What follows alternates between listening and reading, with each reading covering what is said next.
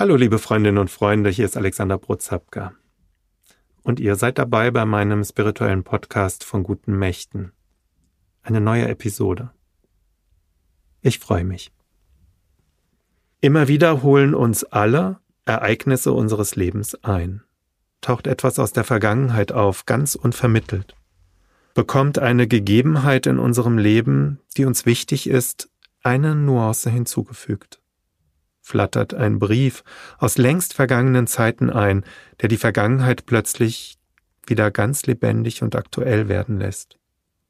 Und von solch einer Erfahrung, liebe Freundinnen und Freunde, will ich euch heute erzählen. Einer der dichtesten Momente in meinem eigenen Leben war die Begegnung mit Willi Katz. Er war 1906 geboren und ist im selben Dorf wie ich groß geworden, wenn auch gut 60 Jahre vor mir und als Jude in der Zeit des Dritten Reichs. In der Episode 14 meines Podcasts habe ich von ihm und unserer Begegnung Mitte der 90er Jahre erzählt. Vielleicht mögt ihr sie nochmal nachhören? Ich habe davon erzählt, wie wir in Frankfurt am Main am alten jüdischen Friedhof am Börneplatz standen und die lange Reihe der Metalltäfelchen abgegangen sind, die für alle Menschen jüdischen Glaubens dort angebracht worden sind, die über Frankfurt in die Vernichtungslager der Nazis deportiert wurden. Wie wir schließlich vor den beiden Täfelchen seiner Eltern stehen blieben, Regina und Anselm Katz, geboren 1875 und 1879, ermordet 1944 in den Gaskammern von Auschwitz. Wie Willi Katz bitterlich anfing zu weinen und es seinen alten Körper durchschüttelte. Das erste Mal hatte er einen Ort, an dem er über seine ermordeten Eltern, die er letztmals 1938 in seinem und meinem Heimatdorf gesehen hat, trauern konnte. Wie gesagt, ich habe von ihm, dem die Flucht über die Schweiz nach Palästina gelang und der um die Jahrtausendwende in Haifa starb, erzählt. Und vor kurzem stand ich auch vor den beiden Stolpersteinen, die für seine Eltern vor deren ehemaligen Wohnhaus in den Bürgersteig eingelassen wurden, und musste wieder an ihn denken. Willi Katz hatte noch zwei jüngere Geschwister, seine Schwester Gerda und seinen Bruder Manfred. Von ihnen wusste ich bisher nur ein paar Sätze aus einem Buch, in dem das Schicksal der jüdischen Bewohnerinnen und Bewohner in der Region meines Dorfes beschrieben ist. Jetzt aber ist mir kürzlich ein Brief über den Weg geflattert, den der Ehemann von Gerda Katz kurz nach Kriegsende an Familie Stein in meinem Dorf namens Ostheim geschrieben hat. Beide, Gerda und er, Fritz Meyer, haben noch im November 1936 in Ostheim geheiratet. Der Brief rührt mich sehr an. Er stammt aus einer längst vergangenen Zeit. Und er spricht doch auch in das Jetzt, das Hier und Heute und ist für mich ganz aktuell. Ich möchte euch gerne aus dem Brief auszugsweise vorlesen.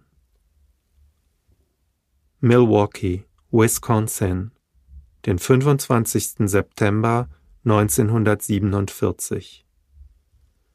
Liebe Familie Stein, Zunächst werden Sie wohl nicht wissen, wer Ihnen hier schreibt.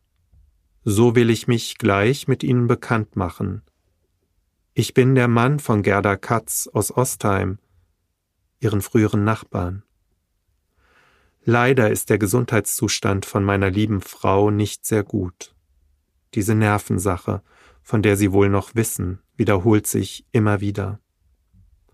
Sie sagte mir, ich sollte doch Steins einmal schreiben, das wären immer so gute Nachbarn gewesen.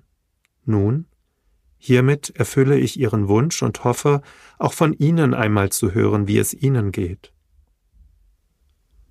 Unsere lieben Eltern Samuel und Regina Katz sind in den Gaskammern von Auschwitz getötet worden was mit Moritz Levi und seiner Frau und mit ihrem Sohn Walter geschehen ist, wissen wir nicht. Der kleine Kurt, der jüngste von Clara und Moritz Levi, kam mit der ganzen Schule nach Auschwitz und die Kinder wurden gleich lebend in die glühenden Hochöfen geworfen. Ist das nicht ein grausames Zeitalter? Manfred Katz flüchtete auch von Holland nach Frankreich und dann nach der Schweiz. Er und seine Frau kamen voriges Jahr hier nach Amerika und haben ein Kind von sechs Monaten. Unser Kind ist schon neun Jahre alt. Ein Liebeskind. Willi ist in Haifa und betreibt seit zehn Jahren dort eine Bäckerei. Er ist in zweiter Ehe mit einer Ungarin verheiratet. Seine erste Frau war nicht viel wert. Manfred war voriges Jahr hier zu Besuch. Er ist Kellner in New York und es geht ihm sehr gut. Sonst wüsste ich Ihnen nichts zu schreiben. Ich grüße Sie insbesondere im Auftrag von der lieben Gerda, Ihr Ergebener Fritz Meyer. Das Vergangene ist nicht tot. Es ist nicht einmal vergangen, schreibt der US-amerikanische Schriftsteller William Faulkner in seinem Roman Requiem für eine Nonne. So geht es mir, wenn ich diesen Brief lese. Er holt mich ein in meiner Gegenwart und ich tauche ein in die Geschichte der Menschen, die lange vor mir gelebt haben. Was Fritz Meyer Ende September 1947 noch nicht wusste, als er von Familie Levi, die mit Familie Katz verwandt war und nur ein paar Straßen weiter entfernt wohnte, schrieb, nicht nur der kleine Kurt Levi wurde ermordet, auch seine Eltern Clara und Moritz und sein älterer Bruder Walter wurden in den Vernichtungslagern vergast. Sie waren die letzten Juden, die aus meinem Dorf Ostheim am 31. Mai 1942 deportiert wurden. Es existieren noch Fotoaufnahmen vom Bahnhof in Hanau, die sie und weitere Menschen jüdischen Glaubens zeigen, wie sie in die Deportationszüge einsteigen. Allein die älteste Tochter Lieselotte Levi konnte nach Amerika gehen, wo sie vor 30 Jahren starb. Im Mai dieses Jahres wäre sie 100 Jahre alt geworden. Das Vergangene ist nicht tot. Es ist nicht einmal vergangen. Ich bin angerührt und dankbar, wenn ich diese Zeilen aus längst vergangenen Zeiten lese. Natürlich auch traurig. Der Fluss des Lebens aber reißt nicht ab. Die Verstorbenen sind in unseren Gedanken und Herzen und geborgen in Gottes Schoß. Tschüss, liebe Freundinnen und Freunde. Euer Alexander Brot-Zapka.